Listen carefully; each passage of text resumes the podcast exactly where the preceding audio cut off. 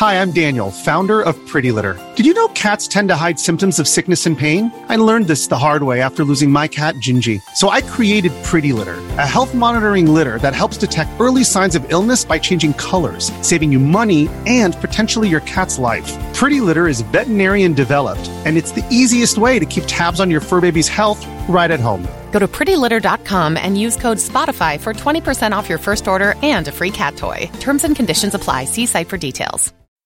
Hello, and welcome to Black Mirror Cracked, the podcast for all your Black Mirror needs.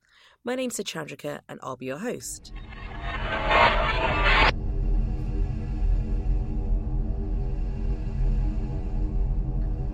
Today we'll be talking about the season three episode Playtest.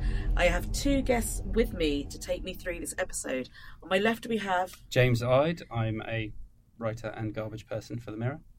Okay, there we go.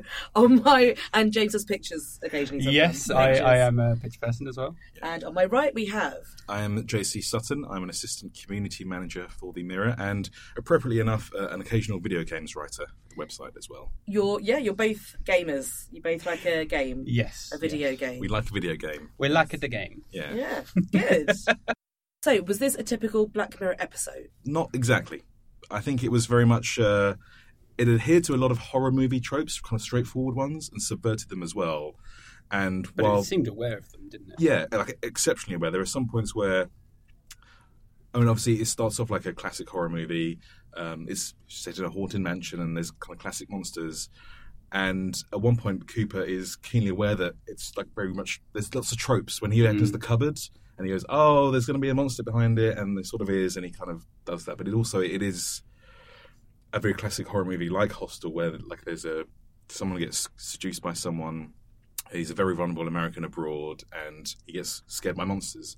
And what's great about it is that we get scared as well, even though we know it's fake. Mm. We also, I find it quite scary. This the bit with the spider. I We did. we know it's a simulation. We're another level removed from it. We're the audience, and we have that extra barrier between us, but yet we're still scared by it. So, what's it like for him? So, it's a very strange episode, but not not a typical one.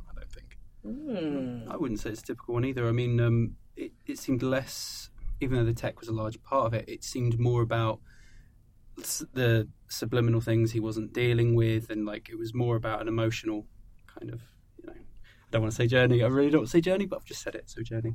It's okay to have an emotional journey. Can I just put in as an aside? There was a scary monster behind the door to this sound booth when I walked in. jumped out and tried to frighten me to get me in the mood. Very hairy, but suspiciously handsome as well. you know. so I'm sufficiently terrified in this room. Um, so, are you both Black Mirror fans? Have you kind of both watched all of it or most of, most of it?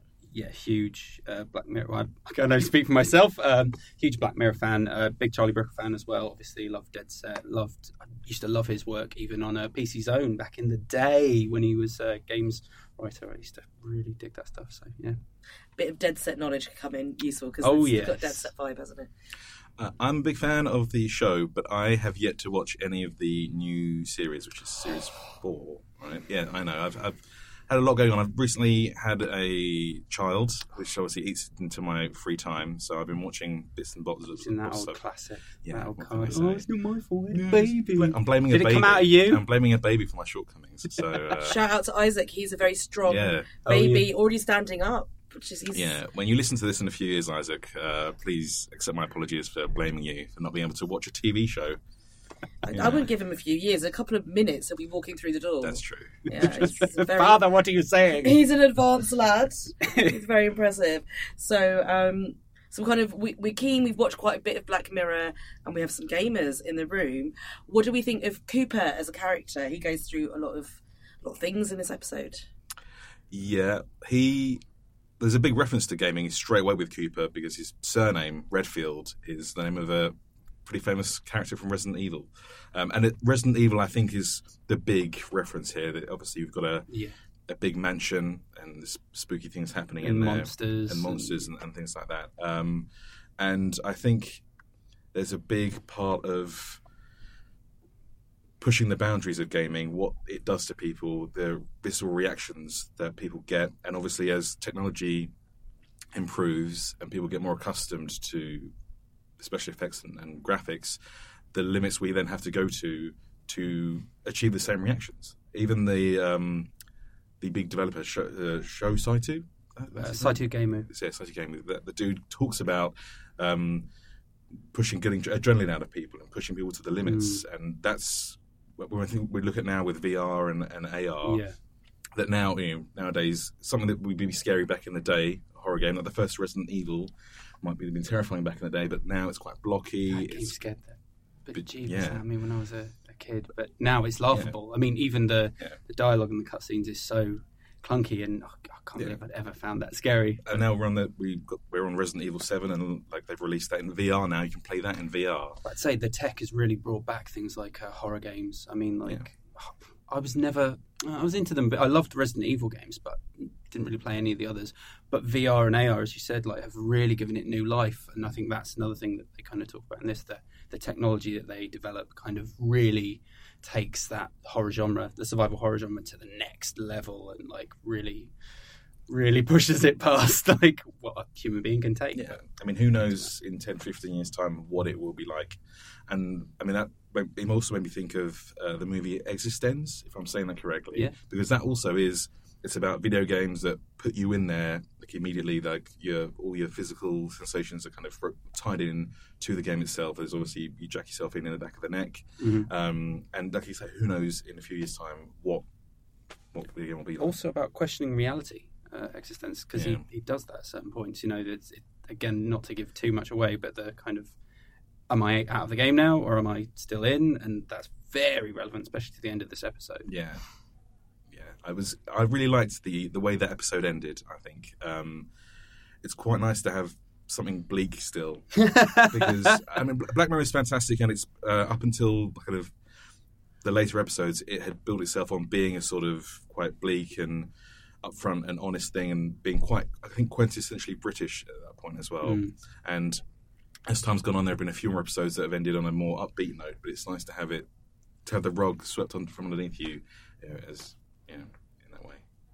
I kind of liked how the ending uh, really brought me back to the old Twilight Zone episodes, you know, like um, where they just suddenly go, ah, oh, this is Planet of the Apes, but oh, it was Earth all along. You know, those type of endings where it's like, ah, you know, it was doomed anyway. You know, I, I thought that was really cool. Yeah, and again, just how it essentially boiled down to him not calling his mother, and also basically he ignored the big two warnings of the episode are to turn off your electronic devices Yep. and to call your mum. I've, I've asked you both in this room, so I hope you have. There we go. See, Um, what do we think actually happened in the end? Do we think Cooper Redfield dies in the end? this is a juicy one. Mm. Yeah, because it lays so many little points, doesn't it? And Reddit has some good theories. I've been reading Reddit. oh, what did it say? Well, some Redditors think that um, he's still alive. The AI is messing with his mind. So he's permanently locked in. He might be, yeah. So you know, there's a bit where they make him go upstairs to like the access point, and then Katie's in his ear saying, Yeah. you know, we'll, we'll help you. You said you're safe, but then once he gets up there, she's like, when she turns evil in his ear, it's so scary because like Yeah. even Katie's turned on him. But then that's a wicked thing. That reminded me so much of. I used to be really into the Silent Hill games. Me going, oh, I was kind of into horror games. No, Silent Hill was amazing. And one of the things they used to do in Silent Hill, especially uh, Silent Hill 4 The Room, they used to establish, like, in between missions, you used to go back to your room, your apartment, which was trapped in, and that was always your safe place. Nothing ever attacked you there. You could see people getting murdered and horrible things happening around you. You couldn't really interact with them. They couldn't hurt you. Um, and it was quite unnerving. And then right later in the game, things do start attacking you in the apartment, and that just was too much for me. I was like, "This is the safe space," um, and that's what like that reminded me of because very much like they set out these rules they've established. These things can't hurt you, and I'm here to help you and to talk to you, and then they instantly turn it on its head, like, "Oh no, no, he totally gets hurt, and I am not helping anymore." Or is it even? Is it even Is uh, it even Katie? real? Yeah, is Katie even real? Fatey, Fa- no, fakey. There we go. That was the one I was going. Fakey. Fakey Smooth. Katie. Yeah, because for me personally, the last thirty-seven minutes of that episode do not happen. Yeah. They, they it's all from from the moment he's in the chair and his phone goes off the first time, and she goes, "Oh, I thought I turned it off." That's You that's where that's it the ends point where because and I mean people have probably spotted this already, but they make a very specific point in the episode of announcing the time when it and what, how many how much time has elapsed, and when they begin the test in the white room, It is 5:38 precisely. She says it out loud, and it's also on the clock.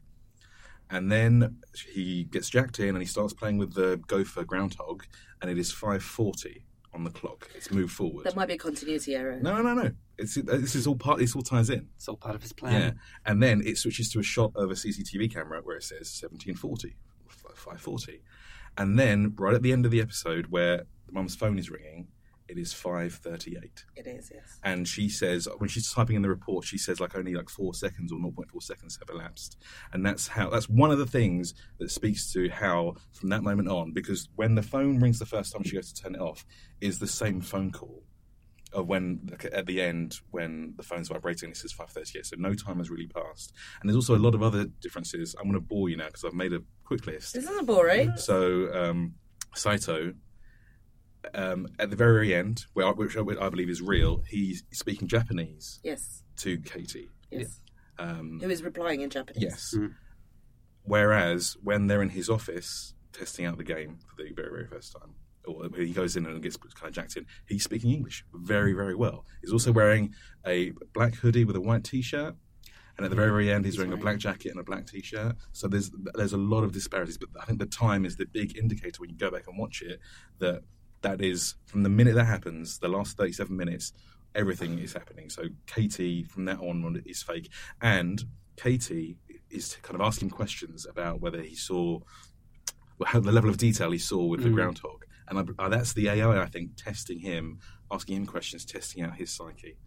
There we go. But it, it's the, it, that time frame is very, very important. There's a very specific way that they've done that. I thought it was quite odd how they would constantly state the time, and I kept going back and I checked, and yeah, there's like a, yeah.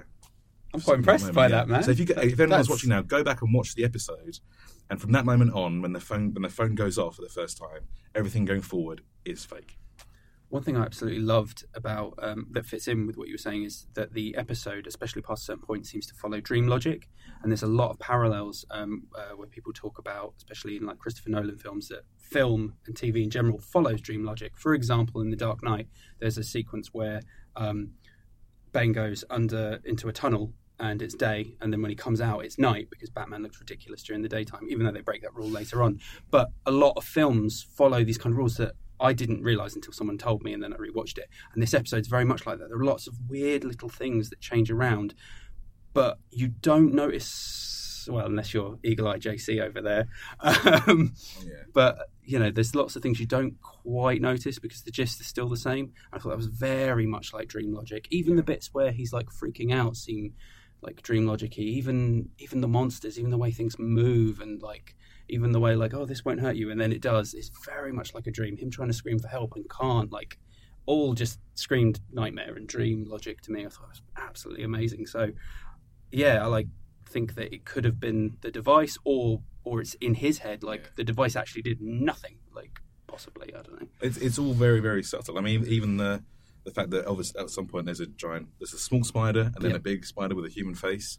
I mean, one of the first things that you see is he's on, he's on the plane watching a movie and there's a giant spider there, in the, attacking a building, giant spider. And then when he's in the game development studio walking around, seeing all the coders, there's a guy wearing a t-shirt with, a The giant spider on. on yeah Um, and the fight between him and Sonya, the knife fight, and her skin kind of melts away. In the game studio, there is a poster for a game called Skinned Alive. Ah, yeah, and isn't, there's a there's something on the graphic on the wall isn't there there's like some sort of concept Yeah. art for it Yeah. which is like i think it's a skull or something And even when he's he first steps into the lobby, and there's a poster, and it's got a man's face with the the image of the mansion, and there's a, one of the windows is lit up. Obviously, we see that he later on as references well. it later when he looks at the painting So it's all kind of is it real? Is it fake? Is it you know? and of course sonia's name as well pray tell. it's a reference to um mortal kombat Sonya Blade Ah, okay. So like Are we just going to move trading Yeah. back and forth? Because there's another bit which um, there's a very very like everyone who plays games must Yeah. know there's there's a really iconic scene and it fits in context wise as well towards the end yeah, is it would you kindly? it is would you kindly i really wanted to say that to Yeah. intro this. Um, well, you should go first, and I think you should explain it. I think.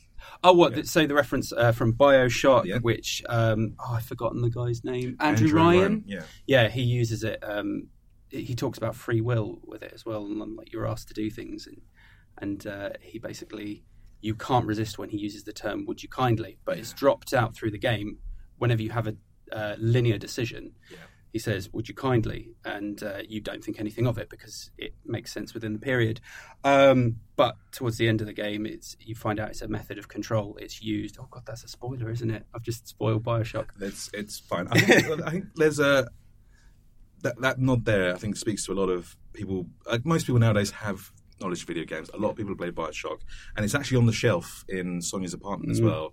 Um, there's Bioshock, there's Bioshock Two. There's like Dark Souls. There's Until Dawn, Resident Evil, Revelations, all that. So I think people might have that familiarity with it. And if, to be honest, if you've not played Bioshock now, that game is probably ten years old. Yeah, I think it is, yeah. So yeah, yeah. Did we notice what film was on top of those games? It's- Face Off. Yeah, it's very very nifty. Yeah, so that obviously speaks to um, people Nicolas not Cage being fans, Nicolas Cage fans, which is everyone. We are legion of Nicolas Cage fans. Everyone. So Brian's the human race together, really. Yeah. As a fan of that crazy, crazy man. Um, but yeah, just how things aren't really what they seem. Being in someone else's body or someone else's skin. I think that's, that was quite clever. Yeah, it's, it's amazing how there's so all these small pieces just fit together, Mm. and there's all these kind of little hints and drops of uh, knowledge everywhere. Mm, they they tell you quite a lot without needing to have tons of exposition. Like, oh, I like these things, or there's even a bit at the beginning where he's like is leaving his family, and there's just loads of little things like about him leaving surreptitiously, leaving at night, walking past the picture of his like happy family on the wall, and there's doesn't do it through backstory until later on anyway, and there's no flashbacks to anything traumatic. It's just just kind of there's little set pieces that kind of tell you. I really like that. I thought that was clever. I also really liked. I can't remember. I was talking to, to um, Suki about this a while ago. That uh, obviously Wyatt Russell you know, carries the episode, and he has a very famous pedigree in terms of parents. um, his father, Kurt Russell, and I remember saying that I felt the the bleakness of it made me want to rewatch a movie called The Thing, starring Kurt Russell. And if you haven't seen The Thing, at one point there's a very famous scene where there is a giant spider type monster with a human face. And obviously, here we have Kurt Russell's son with a beard, like in the movie, the thing like his father, with a spider with a human face. I thought it was a very neat touch. I didn't think Um, of that. Also, but that's spiders with human faces are the worst. They are really are the worst. Yeah. And again, band humanity together. Yes to Nicolas Cage, no to spiders with human faces. No, if we have to sort, we're going to sort through the piles of things. Yeah. Yeah. Hey, hey, hey! This podcast for everyone. You know, Even if you're a spiders with spider with a human face, you know, don't listen to them. Don't listen to their No, don't hate listen to speech. this podcast. Go and do Don't listen something to their else. hate Hand speech. yourself into the nearest laboratory, please. Like, I think I dated one of those spiders once. Okay, and she's still out there, so you know. Yowza! This is this is playtest therapy. um, did we notice one more? So there's it is really nice from when um, Cooper walks into sort of gaming laboratory type place. There's one more we haven't mentioned. It's the outfit his bully wears, the Victorian outfit, which is great because it comes up on a screen and so that it's yeah, and, and so. the Bully's name's like Josh Peters or something. So Yeah. he first turns up as a giant spider, and the AI is testing him. He's not scared enough by the he had, he had ah like ah he just shock. appears behind. He's, he's full body He- bes- before the spider, isn't it? Because he's he's just the model, and he's Was he wearing. before like, or after the spider? I think spider was after that because the spider was the merging of. So then the AI decided, 'cause right, he- you're a bit scared by this and a bit scared by this. What it's it, it's a series of tests. It's just so um, imaginatively fun to watch. But the whole time he's being tested, and so the Reddit theory is that the AI keeps testing him to see how far he'll go, and then the bit where he goes up to the room at the end, and they say Katie says, "Oh, we wanted to see if you'd obey us without." Yeah, if you any d- questions and yeah. you know you've got to that point now the ai has convinced him by the end that he's dead but he isn't actually because or that he has no free will. Yes Mm. something where he's not human anymore. Because that last scene you, you've and jc's pointed out that saito's not wearing something different. He's only speaking japanese. Katie's speaking back japanese. And she fills in this form and it's only like three things like time of crash which could be a plane crash or a software crash. And um, that form that form some redditors think could be what cooper imagines a form like that would be because it's too simplified for what that mm. form should be. And also, they seem to not care. They seem to be like chuck him out with the other bodies, and he's already he's already worried about that in the in the room in the access point. And again, he's like, it won't matter if I die. And it seems unlikely that any real human being. He also thinks ill of them anyway. He even jokes about it. He even says, "Oh, is this to harvest my kidneys?" When he's filling out the form. Yeah, he's uncomfortable. He's scared. Mm. He's he's not in a great place emotionally as a whole. And then putting himself in these situations isn't smart. There's a great thing about um, Cooper's fear. So um, Cooper, throughout the whole thing, shows quite a level of bravado, partially because of the type of character he is, and he's like it's said several times about him being a thrill seeker and stuff. But even like the first one of the first scenes is him on the plane watching the spider film, and he just kind of sniggers at it and laughs like, "Ah, spiders." But we know he's afraid of them, and like uh, even when Katie's testing him and saying, "Oh, what are you seeing?" or he he always kind of goes, "Haha, yeah, you got me." But that's how, how, what a great actor he is because he's pretending to be a guy who's not scared but is scared and like the whole time he's like oh yeah nice try with that that totally didn't work but with the fear in his voice it's so interesting and he just doesn't want to show any Well, there's even a bit that follows directly on from that where Cooper, as he's entering the white room or crossing the threshold for the first time, and Katie's talking about, we need your phone, got to have your phone. And he's like, You're paranoid. Oh, you guys are really paranoid. And obviously, one of the things that consumes Cooper later on is complete paranoia. yeah Like, he, he really is. He's already quite vulnerable, but putting a brave face on, and then all that just gets completely exposed at a very gradual pace, I think. And then just there's a big crescendo. I think it's. Uh, it's but it's like a proper like horror film or game it's got a nice slow build and then it goes very hard like after that point it's just like bam bam something else something else one thing i thought was really interesting is when he's in the room and um, he's got the forms and they leave him i always thought that was part of a test as well it felt very um, this is a weird reference but very charlie and the chocolate factory like because they ask him to fill out forms and then they make the mistake of oh we forgot one of the forms and they leave him with his phone and they leave him with this new piece of tech. Like, I mean, yes, it's in a case in front, but it's in front of him. It's not even on the other end of the room. It's next to him.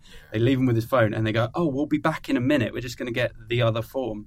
There's no way in hell they wouldn't have been prepared, had all the forms done, at least had cameras on that room because I kept He expecting. did have a camera on that room. Yeah, I kept expecting them to go. So did you look, or, or uh, to come back later? Like, yeah, you you did this. Like, almost as if all the awful things that happened to him later are punishment for that. Yeah. Because I thought But there really is cool. CCTV footage of him, so is that only in his imagination? Well, yeah, exactly. Because the, the 540 could be his mind, the AI saying to him, but three minutes have passed. Yeah. But in fact, 0.04 Yeah, seconds. so there, there might not even have even been a CCTV camera because that's one of the clues that indicates that yeah that it is it's not really 540 it's 538 I just it was just it's so like full on there's a big that room is completely white and they have this big clock that It's you huge. can clearly see the minutes going by and obviously the display on the phone 538 display on the camera 540 Yeah. very specific There's one. There's one way in which that form thing could actually not be about Cooper, but be about the company, which Hmm. is that if you don't want someone to read the real contract, which says we will harvest your kidneys, you say, "Oops, we've got the signature page.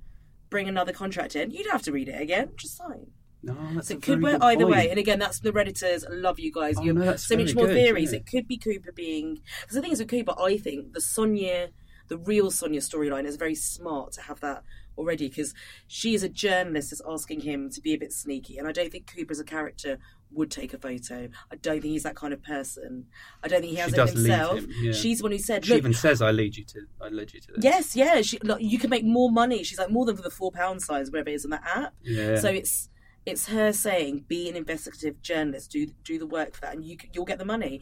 I also think- played as a thrill as well. Like, Yeah. oh, you know, this is a really hush hush thing. This is a big deal. Yeah. Go in and like because he, as you said, he, he doesn't have an interest. And even as a gamer in this, and he, he admits to being a gamer, he seems like a bit of a casual gamer. You know, like oh, I used to play that, or oh yeah, I recognise these characters. There's never a point where he's like, oh my god, that's from Dark Souls. Oh my god, that you know, he's not totally. You know, he's not hardcore gamer, but he's definitely a gamer. Sonia's kind of more the real gamer, She is, yeah, which is good. tech journalist. Yeah. As journalists yourselves, if you were Cooper, would you definitely have picked up that your phone and taken pictures? well I'm going to say no because I have I've been privy to a you and your of, uh, ethics. well, I- well, I've signed a lot of NDAs as well, and games companies are very, very serious. He hadn't signed yet. Okay. And oh, that but that's the technicality. You, Is like, it? you- yeah, you'd still get done for it. Like, yeah, of course. He he took the picture and sent it to Sonia before signing that last page. Yeah, I th- oh no. No, no, no. To be fair, they've opened themselves up to a lawsuit because if the Because they technology mentally destroyed a man. Yeah, that's definitely, that's that. that's gonna not look good for them in court. But uh, if the technology is so vulnerable to mobile phone signals, they would put that room, put that phone somewhere else in another room Yeah. that blocks signals. Or have a shielded yeah. room, like a like you can get jammers and all Uh, kinds of Chris. Rock had a, a show in the UK recently where they, they asked the audience to put their mobile phones in lockable neoprene cases that once they were locked, they couldn't open them just so they couldn't record anything. And so a games company would just, they'd ask you to check your phone somewhere else and have Yeah. that put He gave So- his whole bag to Rav as soon as he went in the door. Like Oh, yeah. they should have added, "Is your phone in that bag?" No, yes, give your phone to Rav. I thought that guy was a previous subject because I, I, I actually because he paused. doesn't react. He doesn't react, and I paused that frame and tried to look on the back of his neck to see if there was a little scar Oh. because he's very much like. You know, I'm, obviously, I'm just I've just done a movement on Yeah. in- on a podcast here. So uh, He did a rigid movement. He did a very, very rigid kind of Frankenstein kind of slow walk around and didn't respond verbally. I thought, is that because I feel like I've seen that somewhere before where Yeah. they've like a previous subject that's been lobotomized has been Yeah, and you Yeah, misconstrued but- it at the but time as intimidation, but actually it could just be a head case. yeah Like a guy who's just been completely yeah Destroyed by it. That is very good. You both did your research for this podcast. Only the best research.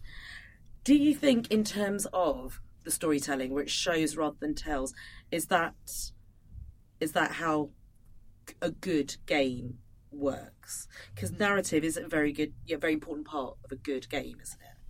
I mean, I don't want to give a blanket uh, Or in, or in no. your opinion, in your opinion, I mean, I think with most games, yes. I think like some of the best games, especially this is weird, old retro sort of like NES and SNES games, some of the best ones, instead of having a tutorial or exposition going, oh, you need to do this to progress, is much better if it's been designed in a way that you do it yourself, or it shows you once and then you get tested and you start automatically throwing these things. And Nintendo are very good at that with the Mario games. They'll they'll kind of show you something like, oh, you could did you know you can do this now?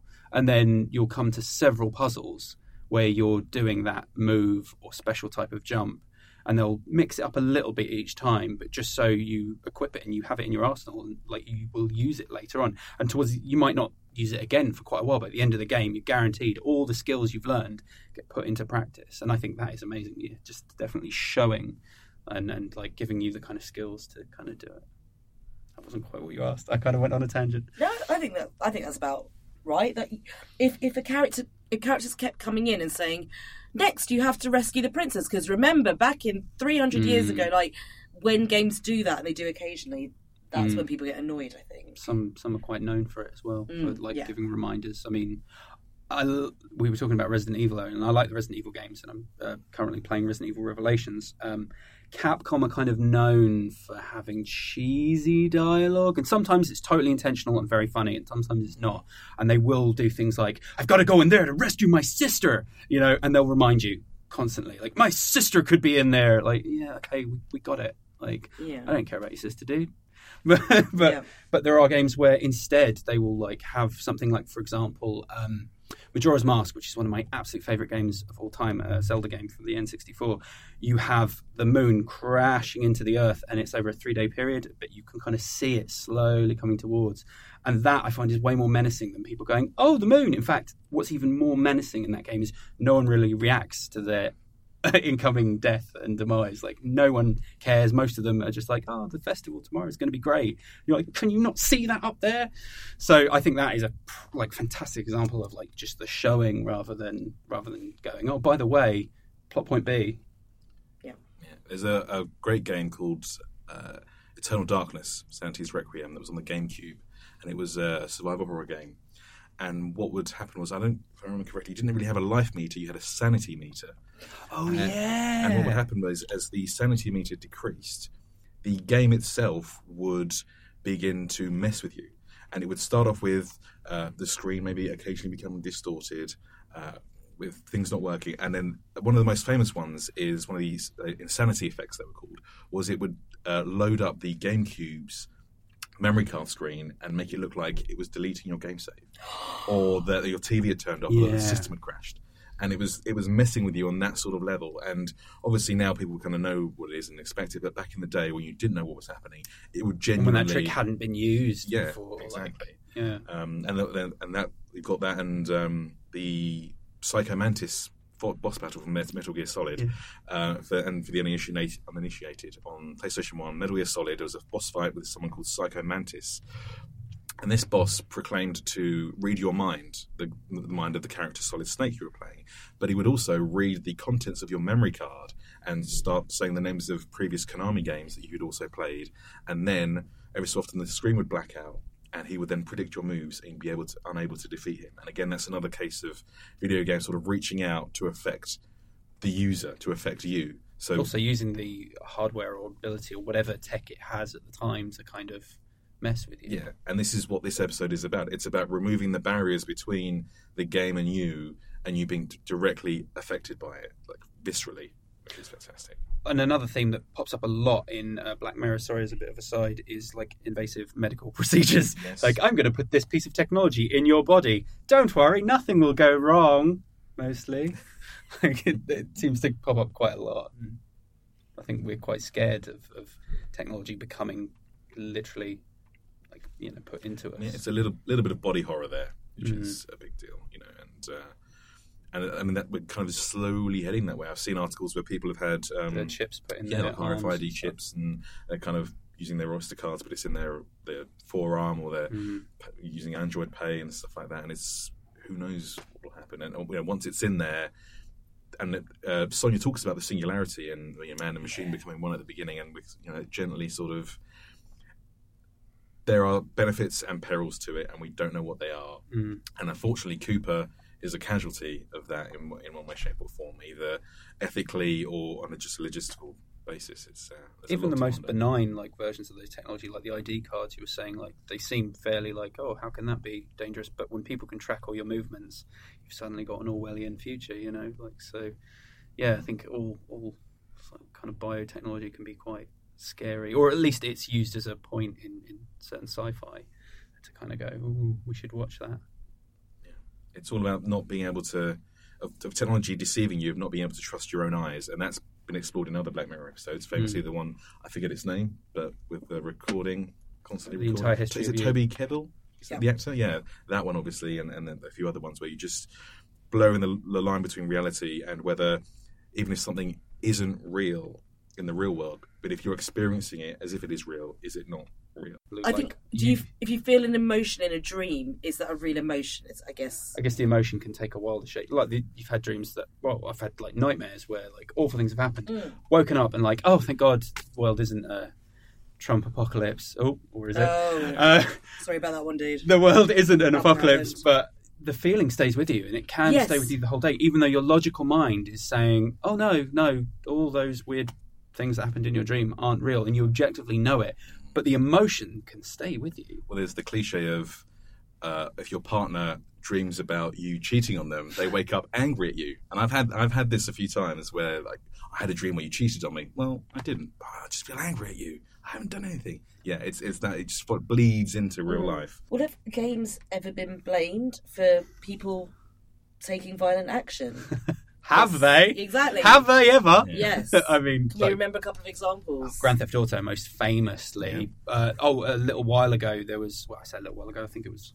I'm going to guess 2013, maybe 15. There was Hatred, that game, the isometric shooter. You basically played a Columbine shooter kind of character. You go out in a trench coat and just murder people, and the game was incredibly graphic. And some people thought it was hilarious. Some people thought it was just a publicity stunt, but it was pretty horrific. I mean, they're just normal people running, screaming from you, and they, you know, beg for their lives as you mercilessly kill them. The only real objective you have is to kill as many innocent people and cops as you can before they kill you.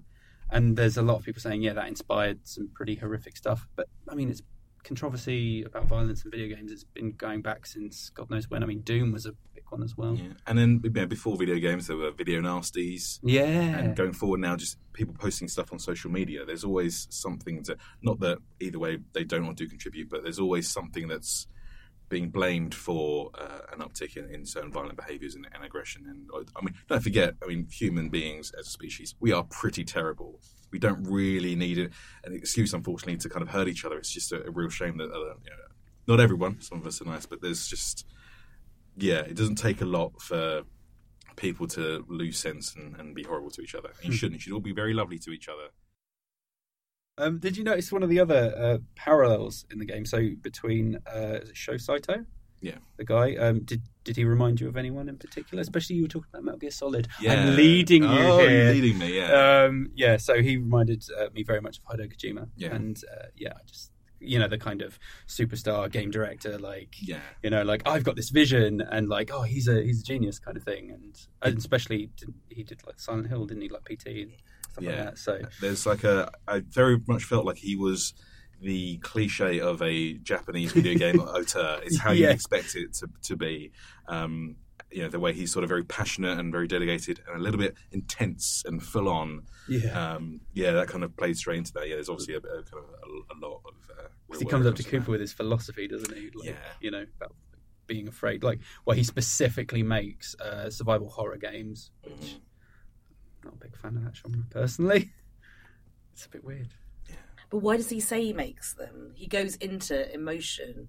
It makes you Says feel. it makes you feel, yeah, it gives you adrenaline, makes you feel alive. Yeah, but you're like you're amazed you're still alive afterwards. Yeah. In, in Cooper's case, we're that not sounds sure. quite horrific, though. If you said that to someone, like, "Oh yeah, the great thing about scaring the bejeebus out of someone is they'll really feel alive afterwards." But then, art does that, and literature, and kind of everything that's not just straightforwardly real life makes you feel something. And why I mentioned narrative in video games is a bit like graphic novels. Video games have not been seen as the highest form of No, they've art. seen as low culture for quite a long time. Yeah, yeah. and and that's and some people still feel that.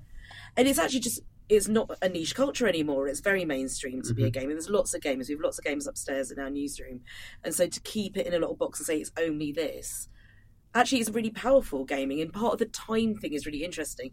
Have you ever lost one, six, ten hours to gaming? Yeah, that's very, wow. Well, that's why it makes Truth it. bomb. I've, I've, lost, I've lost hours to maybe not gaming. The reason I don't like games is because I have a brother who's seven years older than me, so he always won. Ah, my entire life and childhood, I can't beat my brother who's seven years older than me. And he's not like a huge gamer, but he liked his games. He had a little Acorn computer in the oh eighties. God, I remember that. yeah, he was. He's good at these things and good on him. And as a kid, I could not beat him, so I don't like that feelings. I don't play them, and maybe I'm missing out. But there is narrative. There are characters. There's a whole world's built. Yeah, I did an English degree. I read novels. That's what my head was doing. It's doing the same thing.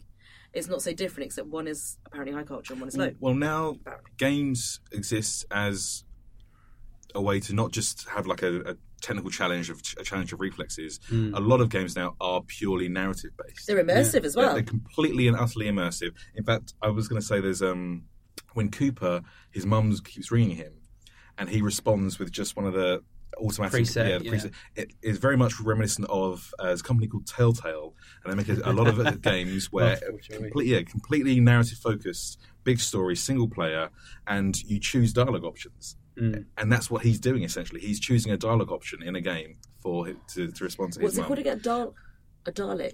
Uh, no, Dialogue the- options, so- Dialogue option, right. So you'll yeah, talk yeah. to someone, and like a little bar will come up with maybe four suggestions. So I can say, "Hi, JC. Screw you, JC. Oh, it's JC." Uh, You know, like you get a, and then you I get a limited time. unusual on his phone, and I, I paused it to look, and he said, "Sorry, I'm at work," which was the biggest lie out of all of them. He could have said, "I'm, I'm not I free." didn't see what he blah blah. He said. said, "I you have to pause it," because I was like, "Which one did he go for?" It was the third one down. He could just say, "I'm not free. I can't talk." I thought he put sorry on He busy. He said, "Sorry, I'm at work," which adds the whole. He he left without her knowing, Yeah. very quietly tiptoeing. How long do we think he's been away for? Exactly. Because that Oh, beard it depends that? on beard growth, obviously, and how much testosterone you have. Doesn't But he? Whoa, let's. Yes. yeah, Those are my favourite ways of marking time: beard Yeah. growth, testosterone levels, it's, it's science. What I'm I do bringing at it- all I'm bringing science. I'm actually wearing a lab coat now, everyone. Just to- and a beard. and a beard and long johns. Yes, So, uh, and his testosterone levels are flashing up on a screen on my on my I'm, laptop. I'm, I'm Does he not tell Sonia in the pub like how long he's been It feels like good, a traveling good, for? but also Because he says when he's going back, and I'm sure she says, "How long have you been away?" And Yeah. I'm, I'm pretty sure. no, he thought says I'm going home next week. He doesn't say how long he's been away. But what I love is that whole beginning is obviously editing. It's it's editing a program to to give a sense of time passing.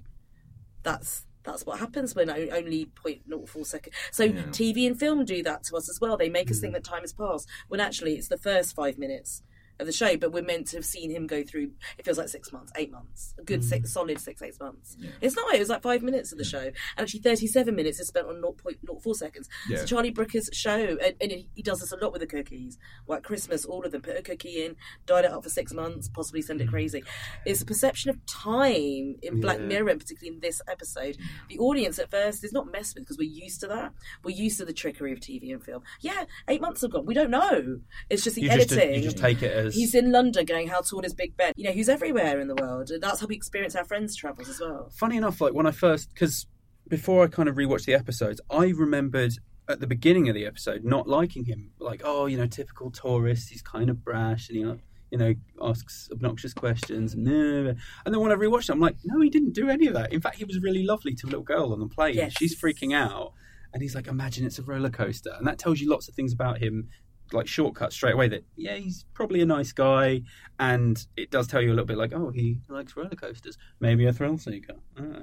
I And found him thing. sweet. I found him someone who's probably naturally quite sweet, but has gone through something very tough and has no way to talk, has no idea how to talk about it. He opens up to Sonia, and I think it's, it's important he's speaking to someone who he doesn't have to see again. Sometimes that's Yeah. easier, isn't it?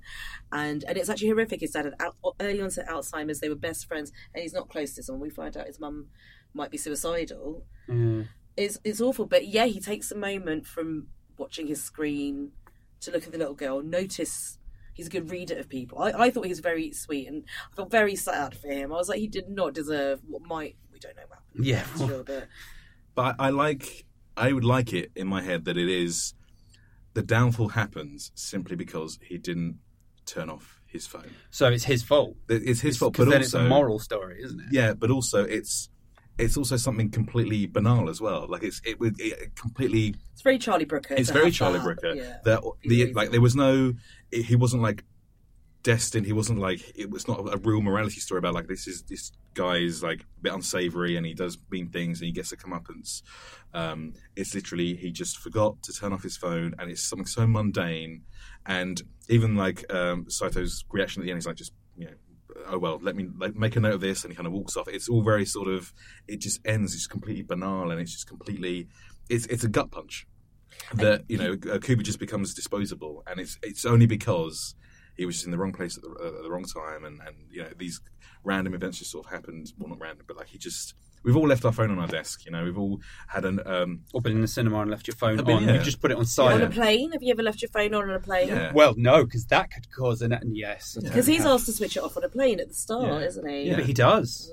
It's like they He he switches. Brooke has taken that and kind of extrapolated and gone, what could actually What's the worst right? that Yeah. could happen? I think he looks at every piece of technology, looks at a shaver, and goes, "What's the worst that could happen?" And then a Black Mirror episode comes out of sentient shavers, Yeah, just chasing giving down us the all. Brazilians. Yes, Whoa. and thereby, if we're completely hairless, we then do not survive winters. Yeah. and the human And the dies shavers out. win! Yeah, Don't let the shavers and win. it's only People. hairy people. but in then the caves that shavers survive. die because they have no hair to shave.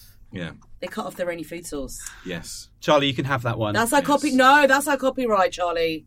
Hands off. It's copyright the Daily Mirror, actually. TM.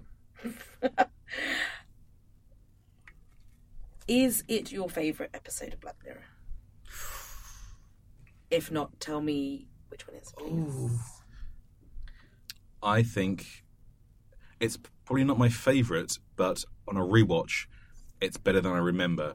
I think I it's went under the radar a bit for me. I think when I first watched it, I was thought it was a very good episode of something, but compared to there are so many standout Black Mirror mm. episodes that I think when they're stood by those, it can fly under the radar. But watching it back, it's a lot better than I give it credit for.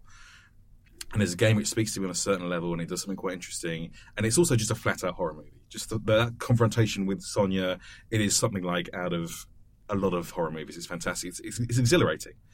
Um, but i think there are other episodes that are even more subversive that are even more twisty and turny and this is a this is a good episode but it's a, a very good episode in a series of outstanding episodes. That's not to diminish the work of Charlie Brooker or Dan Trachtenberg. It's a fantastic episode. It's just not my my favorite necessarily. I think because there's a lot of CG in it, and What is your favourite? It's a tricky one. Uh, well, I remember I've only seen the Christmas special and the, and the first three seasons. I have to say, the, Christmas, the Christmas special is very, very good. Yes, it very is. good, White yeah. Christmas Like, is fantastic. Yeah, Yeah. Um, given that it is, it's a Christmas special, but it is the opposite of Christmas. It is not feel good. It is not uplifting. It is the opposite of Santa Claus the movie. That's the spectrum. you have Santa Claus the movie with Dudley Moore on one end, and the Black Mirror Christmas special on the other. I have a big soft spot for National Anthem because that is Charlie Brooker setting out his stall. It, and I had heard hints and rumors as well. yeah, allegedly. Uh, but it set out the stall, and I'd heard like rumors about what the episode was about and what it involved. But even seeing it for myself, it it feels uh, takes my breath away because it's so horrible. And even rewatching it feels horrible, and it just completely represented what the show was going to be going forward. it set the tone. Yeah, it's like this show is not messing about. There will be no happy ending at the end. We do not hold your hand. There's no denouement. It's just this is a bad thing that is happening that could happen right now.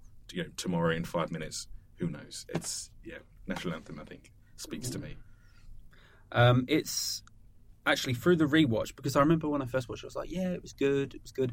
Through the rewatch, I was like, "Actually, this is one of my favorites. Like, it was so good. The performance in it was so good. The technology I thought was relatively believable. I liked the little references, but not just because oh, you know, gamer. Just I just thought it, they fit within the themes uh, very, very, very well. Um, so yeah, I definitely put that in like my top three, maybe actually. I don't, yeah, don't ask me what the other ones are, but my favourite one is probably the entire history of you. So that was playtest. I think we thoroughly analysed that one. I hope you enjoyed it. If you did enjoy this podcast, please rate, review, subscribe, click all the stars, tell all your friends, um, invent a game that makes other people have to listen to this podcast to finish the game.